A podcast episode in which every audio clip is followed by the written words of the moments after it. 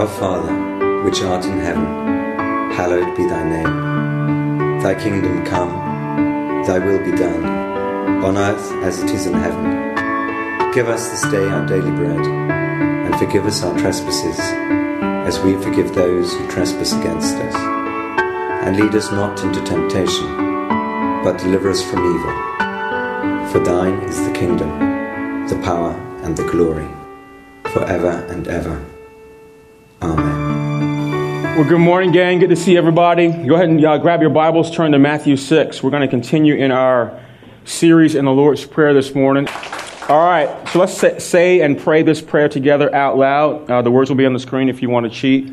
Say this with me Our Father in heaven, hallowed be your name. Your kingdom come, your will be done on earth as it is in heaven. Give us this day our daily bread and forgive us our debts as we have also forgiven our debtors. And lead us not into temptation, but deliver us from evil. And then say this last line with me For yours is the kingdom and the power and the glory forever. Amen and amen. Let me pray. Father, thank you for this day. The rain comes down, but we need it, so we thank you for it. Um, this is a new day. Uh, the psalmist uh, reminds us that we should rejoice and be glad in every day that, that you give us. We have breath in our lungs. We can see. We're walking. Uh, we have the function of our bodies. And for that, we're grateful because there's some who don't have that. And even as we celebrate life, the, the life of uh, the, the Walthusens' young daughter that they bring into it, we also grieve the death of an extended family member. And so, would you uh, be with uh, Delisa and Butch and their kids and their extended family in Washington State. We congratulate Solomon on making it through another year, and uh, we rejoice just in life, life that goes on, life that matures, and, uh, and, and life that grows in the fear and admonition of you. We pray that on Solomon this morning as he turns into the young man his parents have been praying for for many days. God, as we open your word today, I pray that you would surprise us by your grace God, that we that you would challenge us uh, just by the, the simplicity of your word, but uh, helping us to understand really what it means that when we pray, give us this day our daily bread. And I pray that we would see Jesus, and I pray that in His name, Amen and Amen. All right, so we're continuing in our series in the Lord's Prayer, and our contention has been in this series that, you know, almost all of us know the Lord's Prayer. I could have not had the words on the screen at all and just had us recite the, the words from the Lord's Prayer and probably from however you grew up, going to football games, just being around people, um, you know, those kind of things. Almost like us learning the national anthem, most of us could have recited the Lord's Prayer. But the suggestion that uh, we are making in this series, and this doesn't apply for everyone, is that for many of us, we know the words, but we have no clue as to what it means when we pray these words. These are words that we don't actually have to repeat verbatim as Jesus is teaching his disciples to pray, but they are a model that Jesus gives these disciples on how to pray. As we begin um, just another line of this text today, I want to show you two things that I think uh, are, are important for us in terms of how we think about the Lord's Prayer. And the first is the orientation of prayer. Look at, look at how this is laid out here. Uh, this shows you some of the, the, the, sermon titles that we've had, but mostly these are the, the, the, the connection points for the Lord's Prayer in, its, in and of itself. Father, your name, your kingdom, your will, give us, forgive us, lead us, deliver us.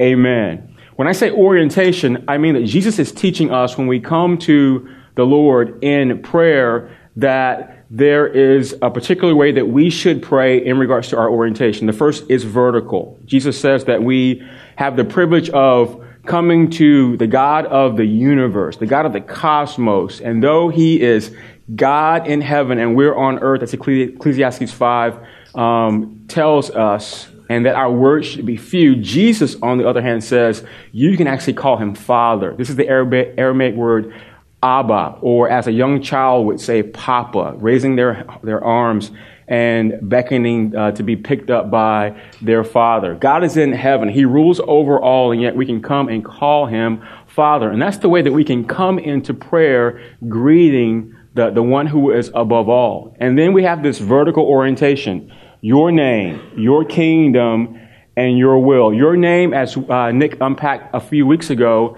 um, reminds us that um, this isn't all about us. Even when we come to prayer, that, that God's renown, His honor, and His respect should be the first thing that comes out of our mouth as we are communicating with God through prayer. And then when we say, Your kingdom, your will, we are asking and really submitting ourselves to the reign and rule of Jesus, not just in the world out there, but over our hearts.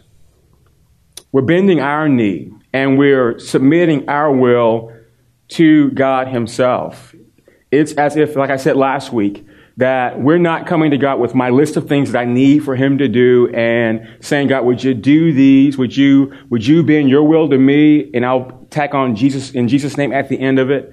No, it, it's me coming and submitting even the things that I, that, are, that I hold dear to God and bending myself to His will. And then today we're going to uh, sort of transition from this vertical orientation to a horizontal orientation. And notice the, the, the, use of words. First, it was Father, your, your, your. It's all about God. And the next orientation is horizontal in that it uniquely talks about us.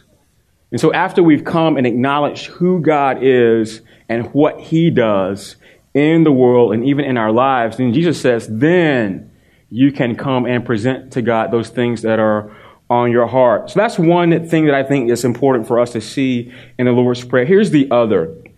I think the, the Lord's Prayer, every line of it teaches us something about God, but more importantly, more specifically, it teaches us something about our relationship to Him. Look at it this way.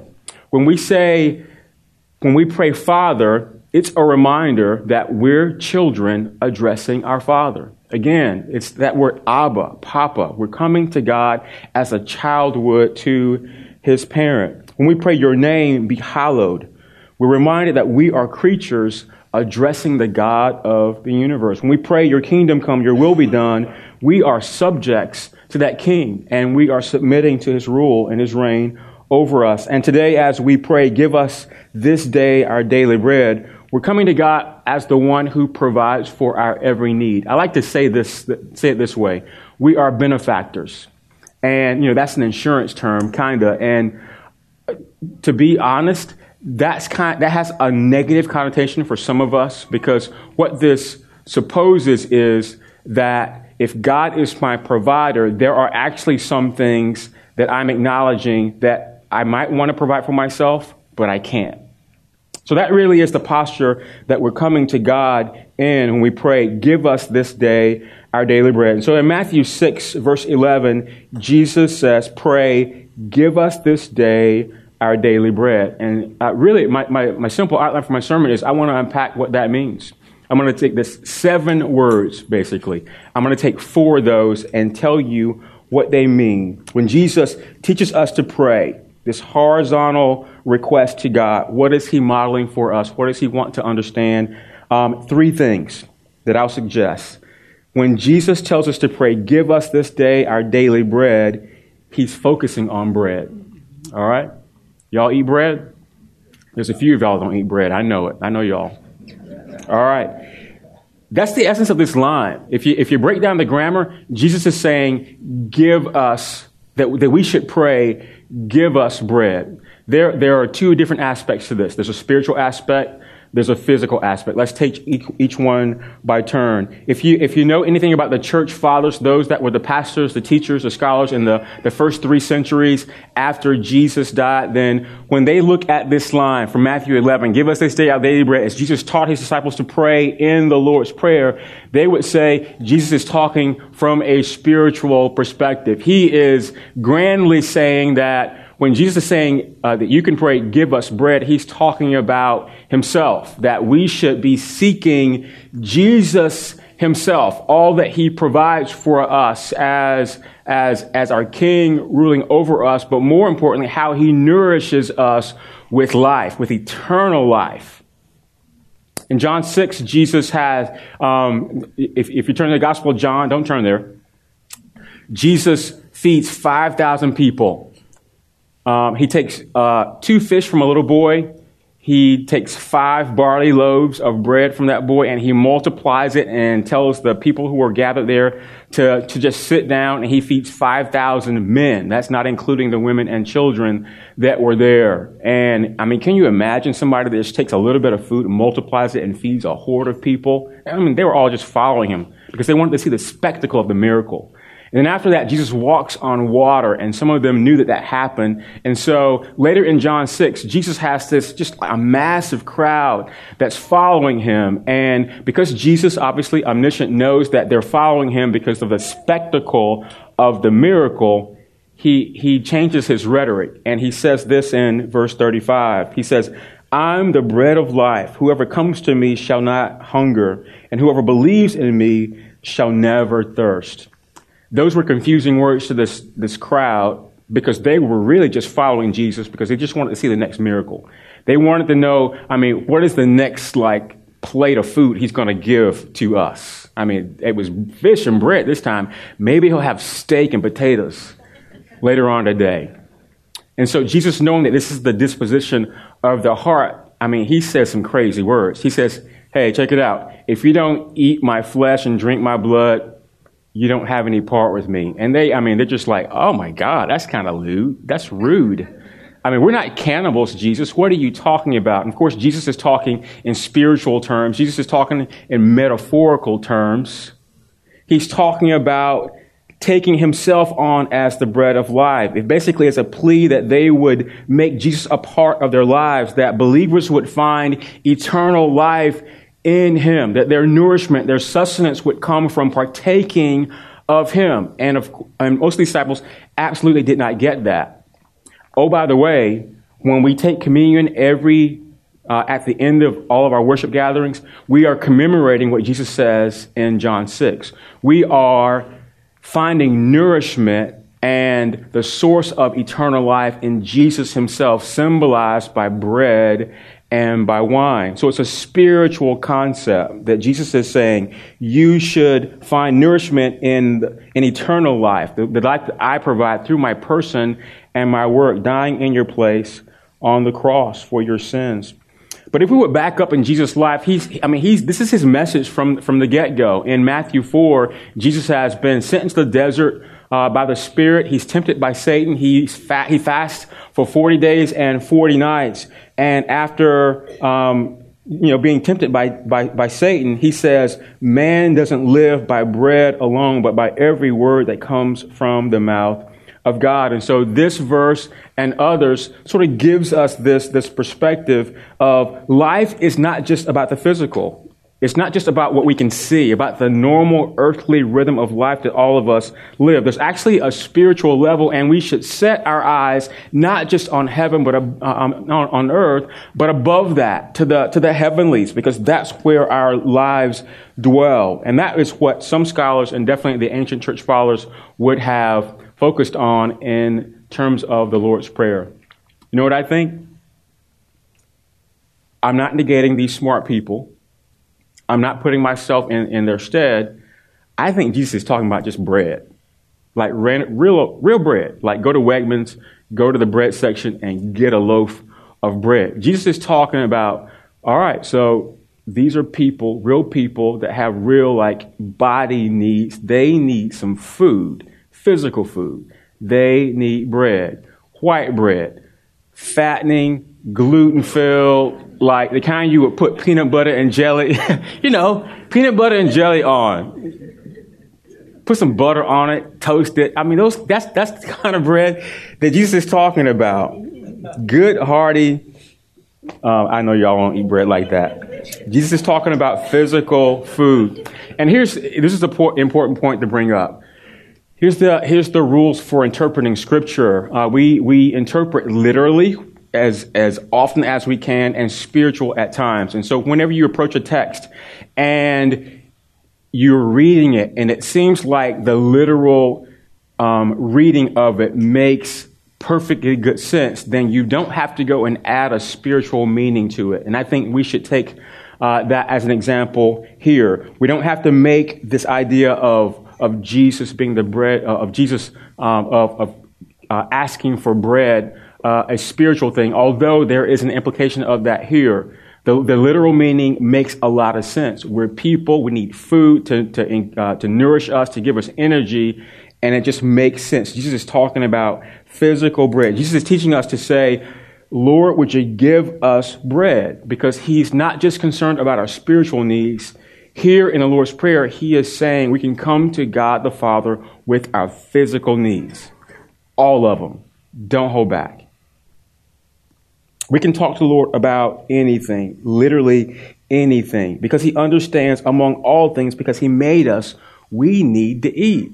I mean, we didn't make, th- make ourselves like that, did we? I mean, God put, it, put us in that, that we need food for energy, we need food for sustenance, we need food to get us through the day. And Jesus is highlighting that simple fact that we don't have to ignore the basics when we come to God. Whatever our needs are, those physical needs, we can bring them to Him, and He's symbolizing that by saying, "Give." You can pray, "Give us bread." There's an old there's a um, story in the Old Testament that brings this point out. Exodus 16. The Israelites aren't really a nation yet; they're just a, a horde of of tribes. The tribes from the patriarch Jacob all gathered together. They have been delivered uh, out of Egypt by the miracles that God did through Moses. They're going to Mount Sinai en route to the promised land, that land flowing with milk and honey where, you know, God would make them into a nation. God would be their God. They would be his people and they would be God's representatives on the earth to all the other nations on the earth. And they get like two steps outside of Egypt. And what happens? They run out of food. Can you imagine the amount of food they would, that it would take to feed the million or so individuals in the nation of Israel at that time? And so they do the same things that we do, that your kids do, parents, when you're hungry, you run out of food. What do we do? Murmur, grumble, whine, complain. And so the Israelites went to Moses and they complained. Moses, why'd you bring us out in the middle of the desert to die? Oh my God, we remember the leeks and the onions and the meat pots from Egypt. And we were in slavery. Oh yeah, but oh, yeah, we were in slavery. But oh my God, we had onions and leeks and meat pots. And so they complained to Moses. Moses complained to God. They said, Lord, I told you I couldn't lead this stiff-necked people. And now they're complaining to me about their food. And so God says this in Exodus 16, 4, I'm going to rain bread from heaven for you each morning. And so each day, God told them that they were to pick up only what they needed. And he called it manna.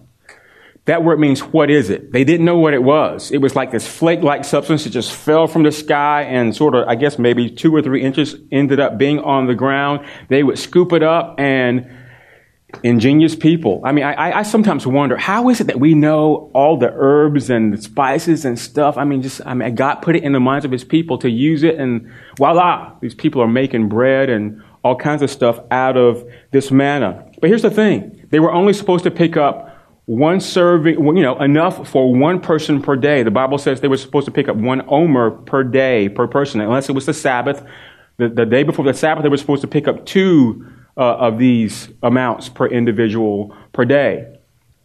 And there's a semblance of the idea of only pick up what you need for today that Jesus is replicating in the Lord's Prayer. Give us this day our daily bread. In, in Exodus 16, God said, pick up only what you need for this day. If you pick up more than that, you're hoarding. And what happened? He said it was going to turn to, it was going to rot. It's going to turn to maggots. So sure enough, the people did exactly what God and Moses said not to do. They got more than they needed. They went out on the Sabbath looking for manna on the ground, none there, and what they had stored up, what they had hoarded, rotted. It turned into maggots. They did the very thing God said not to do.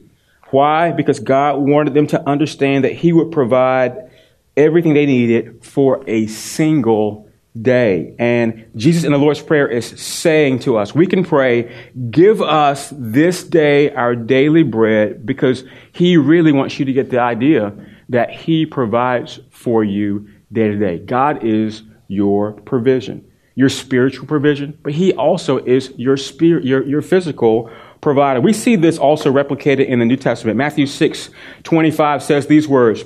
There, uh, Jesus is speaking. Therefore, I tell you, don't be anxious about your life, what you'll eat or what you'll drink, nor your body what you'll put on. It's not life more than food, and the body more than clothing. Look at the birds of the air. They neither sow, nor reap, nor gather in the barns, and yet your heavenly Father feeds them. Are you of not more value than they?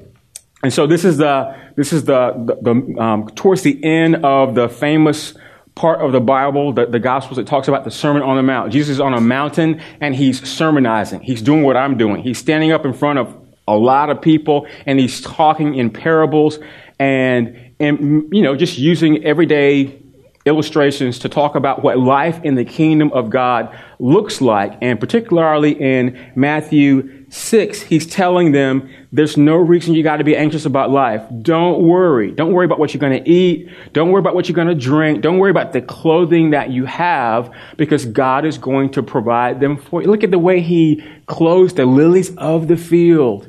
Solomon doesn't even have clothes as good as these, these lilies on the ground look. And look how he takes care of the birds that fly in the air. There's not a bird that wakes up in the morning and that's stressed out about finding a worm on the ground. God's going to provide for your needs. And he's basically articulating the same thing in Matthew 6 in the midst of the Sermon on the Mount. What's that relate, relate to prayer? So this is still Matthew 6. Remember at the beginning of my sermon, we read the Lord's Prayer from Matthew 6. So this is just a few sermons down from when Jesus taught them how to pray.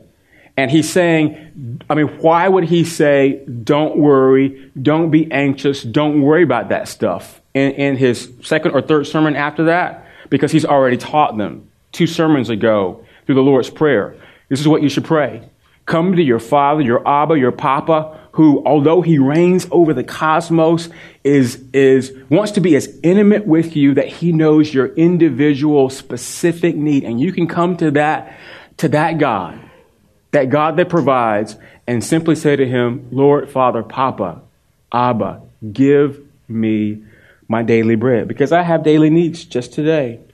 So we don't have to fret. You don't, I mean, literally, this prayer is telling us we can come and present the simplest of need to God, and then guess what? We can just leave it there, back up out of the way. Why? Because you've prayed, and you're going to then, in faith, trust that the God of the world is also your God, and He is going to answer your prayer, just as He told His disciples many years ago, in, a simple of a, a simple of a illustration of showing them flowers on the ground and birds flying in the air. He does the same thing for you as people. So when Jesus teaches us to pray, give us this day our daily bread, I want to suggest that that means we're to pray for our physical needs, not just your spiritual needs. God wants you to bring everything in life to Him. We're not, we're not, we don't have to categorize our lives into spiritual things and then physical things. I can bring the spiritual things to God and I got to take care of the spirit, uh, the physical things for myself. I don't have to have life like, all right, I got my clothes on. I'm going to get my, my Sunday face on. I'm going to go to worship. I'm going to go to church. And then you get out of church and then the rest of life happens, you know. Sunday afternoon through the end of Saturday. Come Saturday, I'm going to get my, you know, I'm get, gather myself together and get ready to go to church again. That's not how God wants you to live. He wants you to live like Sunday to Sunday. Sunday to Sunday, perpetually, like all knowing that God is the same God. He is calling you to be the same person, depending on Him because He wants to know about your needs and you can bring those to Him. Doesn't have to be a special day. Doesn't even have to be a special moment. Just bring your needs to God. We are to pray for our most basic needs. We are to pray to God about everything. Give us this day our daily bread. And so the focus is, you know, firstly, bread. Here's the, here's the other word I want you to bring out daily. Give us this day our daily bread. The word daily is a unique word in the Bible. It's only used twice. Guess where those two times are that, it, that it's used? In the Lord's Prayer, in Matthew 6 and in Luke 11. Uh, this word has tripped up archaeologists and scholars because it's only been in those two places. And for many years, to, to quote one, one scholar, they said the, the, the, the, the specific word daily, it was hard to fix, as in they were guessing what it meant based upon the context that it appeared in the Lord's Prayer, but they didn't know exactly until an archaeological dig uh, produced uh, part of a, papyrus. You know, the the the sort of uh, it's like a reed flattened out that the the ancient people would write on. That's it was it was their version of paper. And so, on this particular, uh, in this particular archaeological dig, uh, there was an incomplete uh, papyrus, and on the papyrus was a shopping list of of just ancient random items, and it seemed to have come from an ancient housewife. I mean, just this, interesting stuff. And it had on it not just a list of, of shopping items, but expenses. And next to the shopping items and the expenses was this Greek word that we didn't, they didn't know what it was. And it was repeated after every one of the words. And so uh, the, the scholars basically have come to believe that this word, matched to all these other words, uh, meant enough for today. And so for an example, this is what the shopping list looked like chickpeas daily, straw daily, personal ends daily. And so you, you got to make sure, you got to uh, take into consideration first century living. In the first century, I mean, the, these were daily people getting what they needed on a daily basis. There, there wasn't refrigerators or freezers like you and I have. They'd even have ice boxes like my grandma used to have, you know, 50, 60 years ago. Uh, you went to the market to get whatever you wanted for that particular day. You brought that home. You consumed it, and then there was no more, and you did the very next thing the next day. And that's how life was for them. Uh, in Jesus' world, most people had no capability to store up perishable food. The vast majority of people didn't even have space to store grains like rice and chickpeas, for that example. And so, what did they do? They lived hand to mouth. They went and got what they needed, they consumed it, and then the next day they went and got more. But of course, to get more, you had to have the provision to be able to get more. They lived day to day, just enough food for that day. There's an example of this in Matthew 20. Uh, in Matthew 20, this is Jesus speaking. For the kingdom of heaven is like a house, uh, a master of a house who went out early in the morning to hire laborers for his vineyard. And after agreeing with the laborers for a denarius a day, he sent them into his vineyard. And when evening came, the owner of the vineyard said to this foreman, Call the laborers and pay them for their work, for their wages, beginning with the last up to the first. Now, in context, this is a parable about the, the, the, the lavish grace of God. Okay? So I'm, I'm, extracting a point from the overall context of, of the text. Actually, this is a beautiful text because it teaches us it doesn't matter if you've been in the kingdom of God, saved by Jesus, you know, by faith through grace for all your life, or if you sneak in by the hair of your chin, chin, chin on your death's bed, God's grace to us is all the same. Isn't that, a, I mean, isn't that good news? But here's the thing.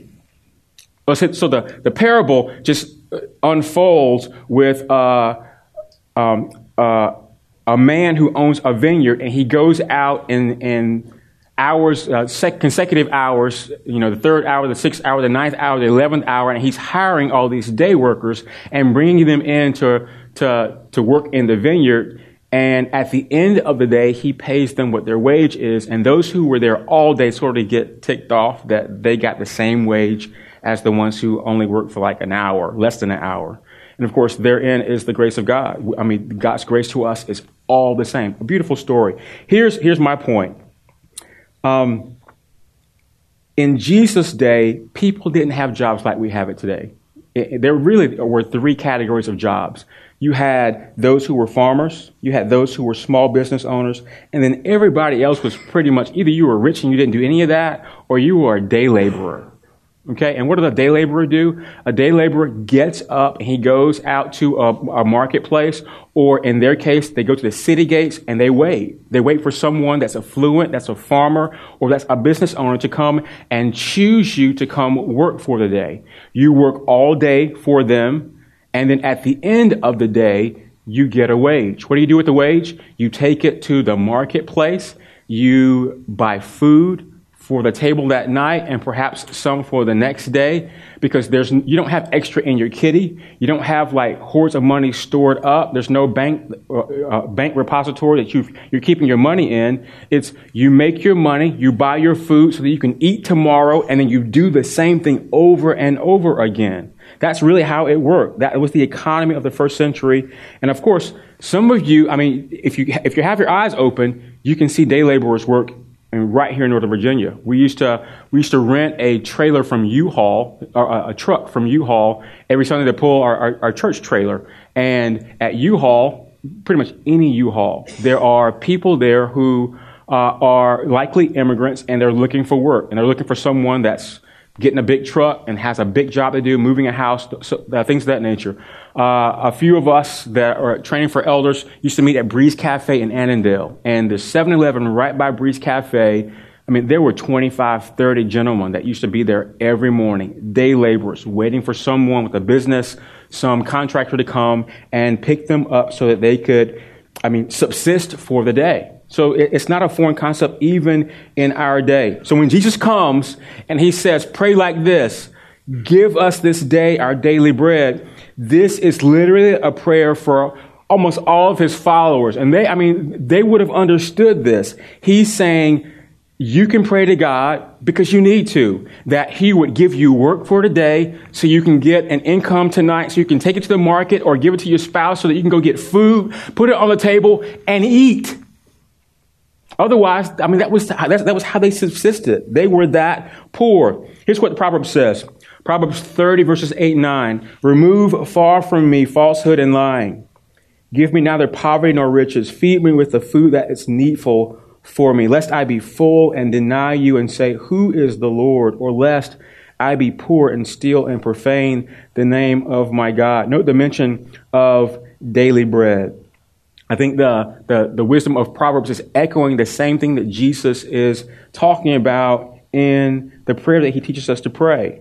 But mostly he's, he's teaching them that we all need to have utter dependence on God. That regardless of how affluent or, you know, medium income or perhaps you are one that actually needs daily bread from God, that all of us should come from a perspective that Lord, you're going to provide. You are my, my provider.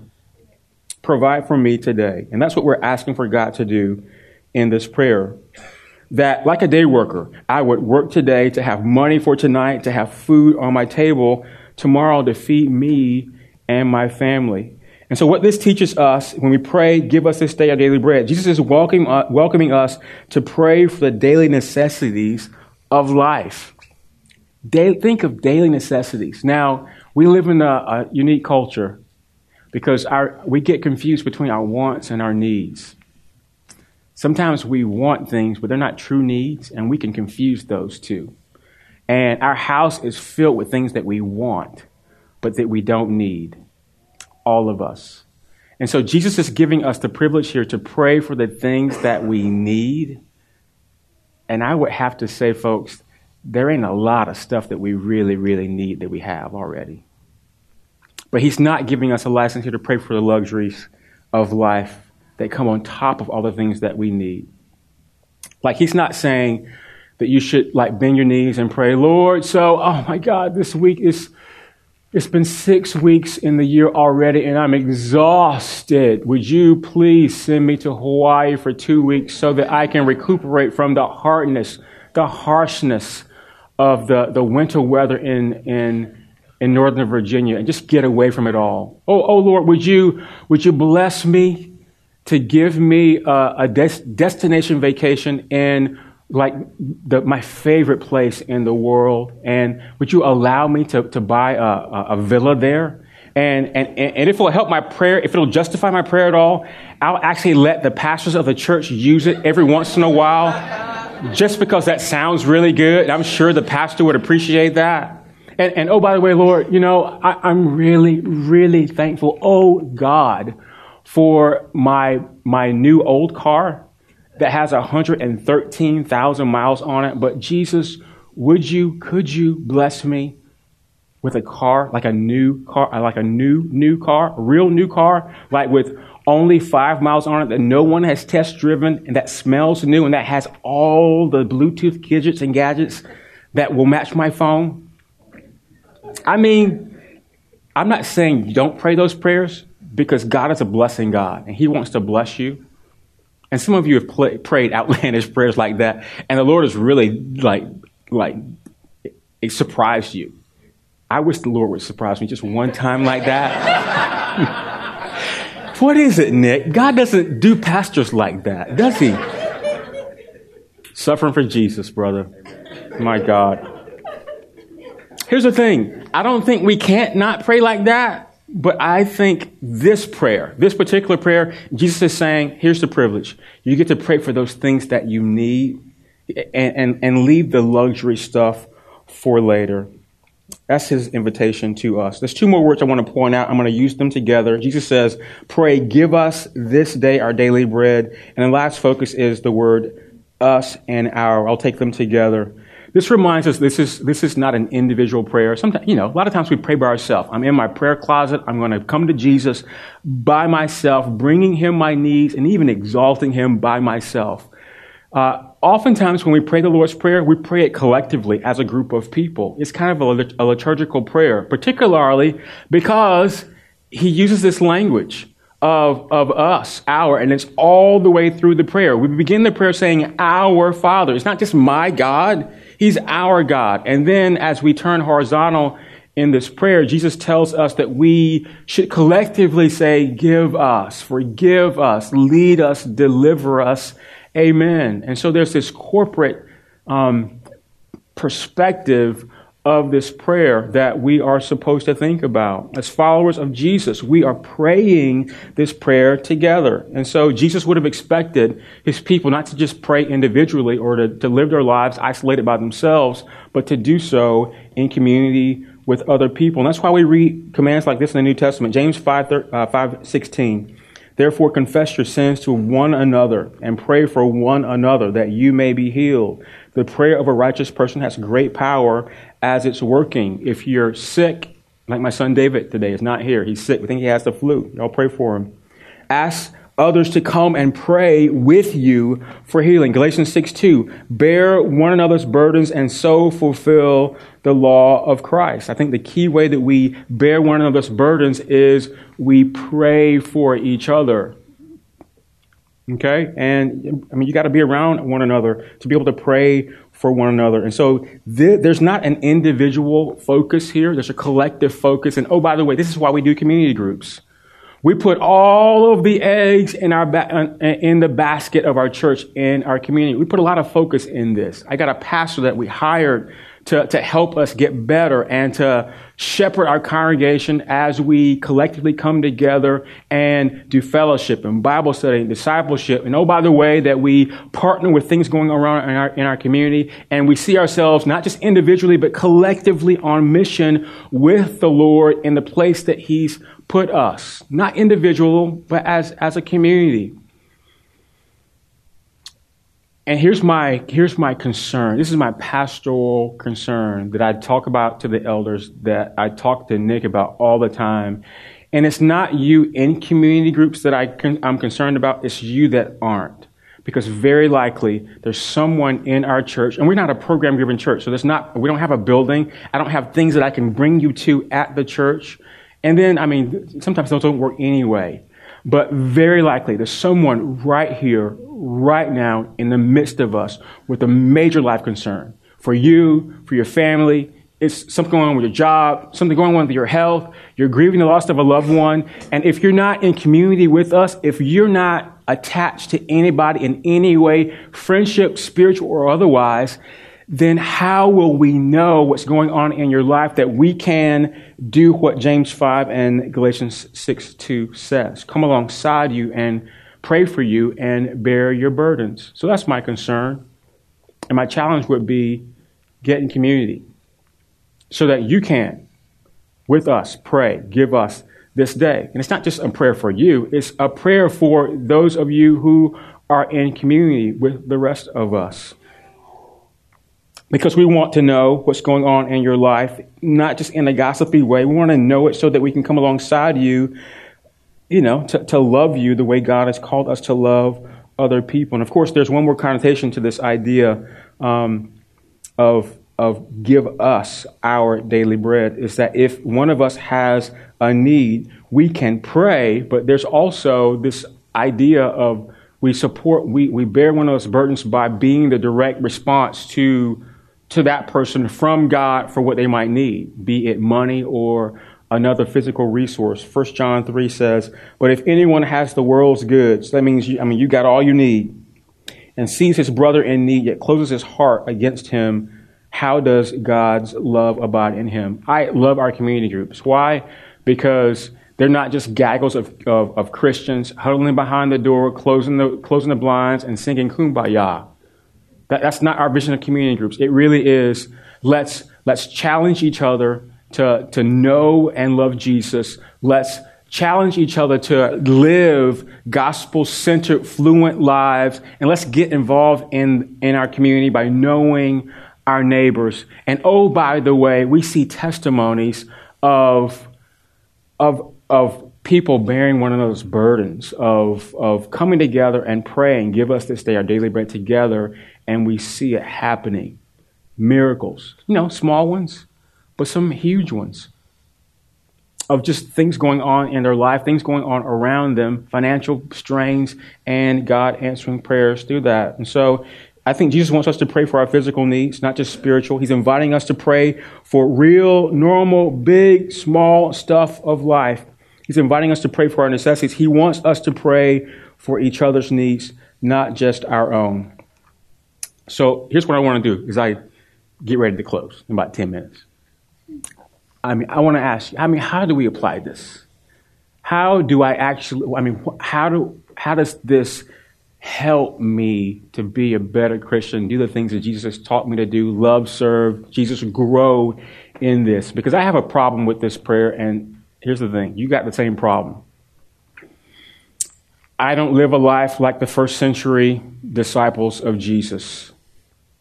I hate to admit it, but there's not a day in my life that I've gone and honestly had to pray this prayer from a perspective that I had nothing that I could fall back on. And I needed Jesus to come and provide for my daily needs.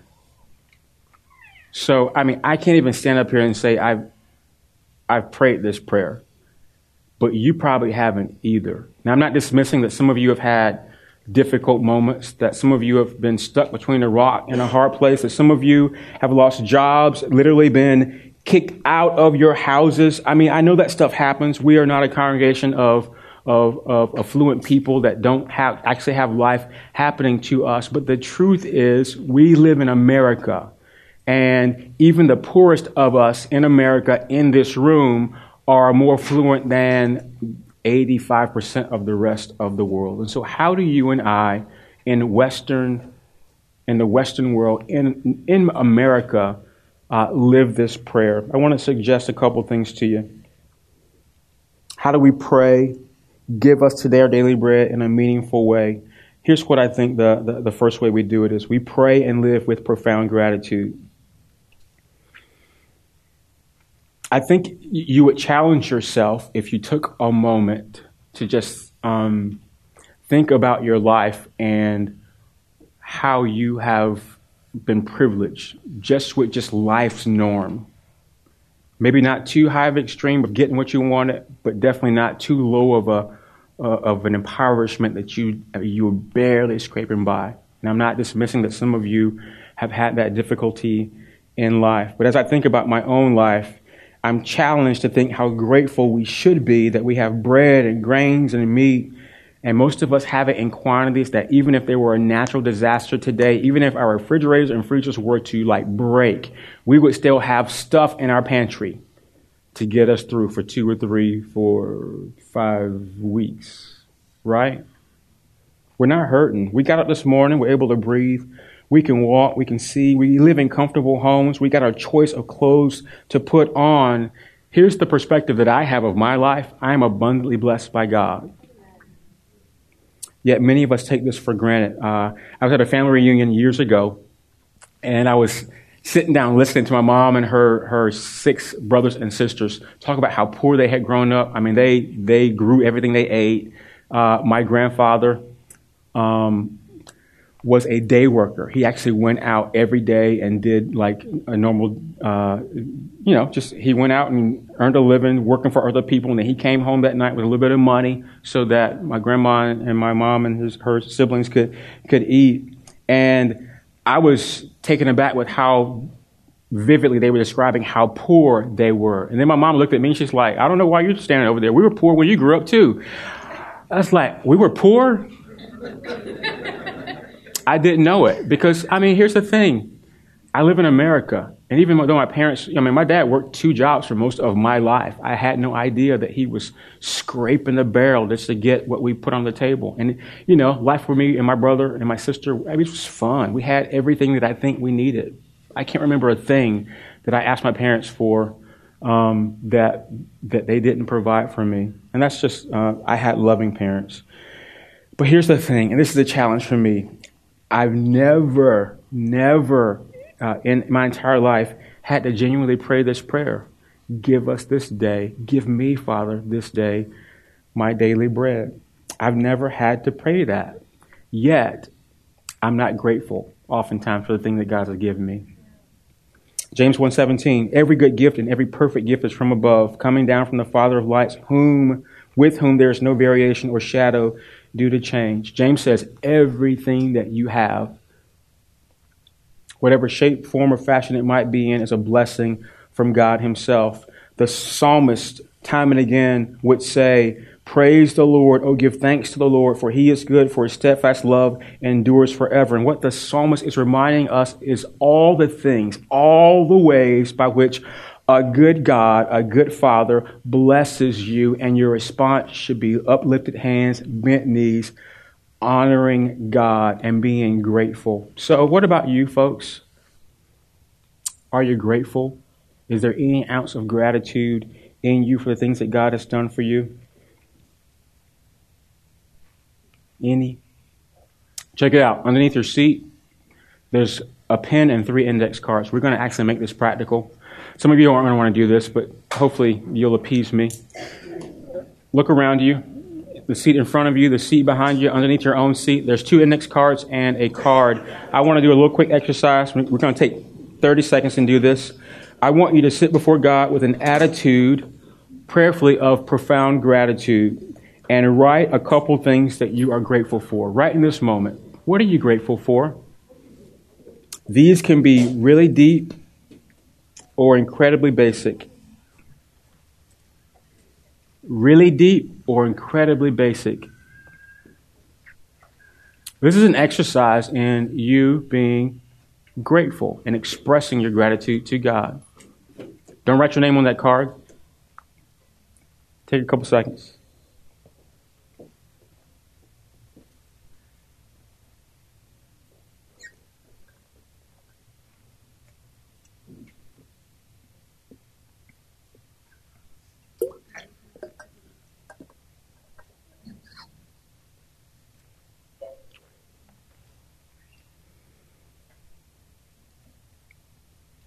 And so we should pray and live with profound gratitude. Here's the second thing the way that I think we should live this out is we should pray and live with deep dependency. Part of what this meant for Jesus' followers is that they had to depend on God for, I mean, literally everything. They were waking up trusting that God was going to give them work to give them money to go to the market and get the things that they needed for life's necessities. There was a deep need to trust God and walk by faith. And that's hard to do in America. It's hard to do in our affluent society, regardless of where you are. Uh, for us, our pantries and our refrigerators and our freezers and our second freezer are all filled. Our garages are filled. Our closets are filled. And I'm not picking on us because I'm, you know, that's, that's, I'm thinking about my own life. But what that does is it prevents us from depending and trusting in God the way that we are supposed to. Listen to what Deuteronomy 8 says. and you shall eat and be full, and you shall bless the Lord your God for the good land that he has given you. Take care lest you forget the Lord your God by not keeping his commandments and his rules and statutes, which I command you today. Lest when you have eaten and are full and have built good houses and live in them. I'm stop right there. Here's what David is, is getting at. He's saying, This is our tendency we will see God's blessing. We will acknowledge God's blessing. And in verse 12, we will forget it. David is trying to help, is, oh, Moses rather, is trying to help God's people remember the Lord, remember what He's done. He goes on, and when your herds and flocks multiply, and your silver and gold is multiplied, and all that you have is multiplied, then your heart will be lifted up, and you'll forget the Lord who brought you out of the land of Egypt and out of the house of slavery. Verse 17. Beware lest you say in your heart, My power and, my, and might of my hand has gotten me this wealth. You shall remember the Lord your God, for it is he who gives you power to get wealth, that he may confirm his covenant that he swore to your fathers, and as it is this day. Here's what Moses is encouraging Israel to, to see and believe. Everything you got, it comes from God. And when God blesses you, such that it's, it's overflowing, don't forget him because even the things that God has blessed you with, they have originally come from him. And that should be uh, our response that we are, that we see ourselves as beneficiaries. I, I use that term in the very beginning of my sermon. It's a negative term because sometimes we think we can make it on our own. We don't want or need anybody's help. It's my skill, it's my career, it's my talent, it's my labor. I've worked hard to get all that I've gotten. And here's what Moses in Deuteronomy is reminding us God is giving us the increase. It's, it's all coming from God. Any affluence, any goodness in you, any ability to create wealth, power, ability, skills, all that stuff, it comes from God. And so I think Jesus is calling us to pray that even if we have bread for tomorrow, he wants us to have this kind of a heart. What kind of heart? A heart that's dependent on God. 1 Timothy 6 says, As the rich in this present age, uh, as for the rich in this present age, charge them not to be haughty, nor to set their hopes on the uncertainty of riches, but on God, who richly provides us with everything to enjoy. Don't get tripped up. When he says rich in this present age, he's talking about us. We are those kinds of people. Don't depend on your bank balance. Don't trust in the assets in your 401k because that stuff is fickle. It's here today. Y'all know it. Stock market dropped 1,500 points two weeks ago. Bounce back, but it's uncertain. What's the sure foundation of your life that you should depend on? Depend on God. And so we need prayer for deep dependency on God. And that's what I want you to do with that second card. I want you to write down one thing that you're depending on God for. What are you dependent on God for? What are you dealing with in your life right now that you need God to step in? Prayerfully, you got something.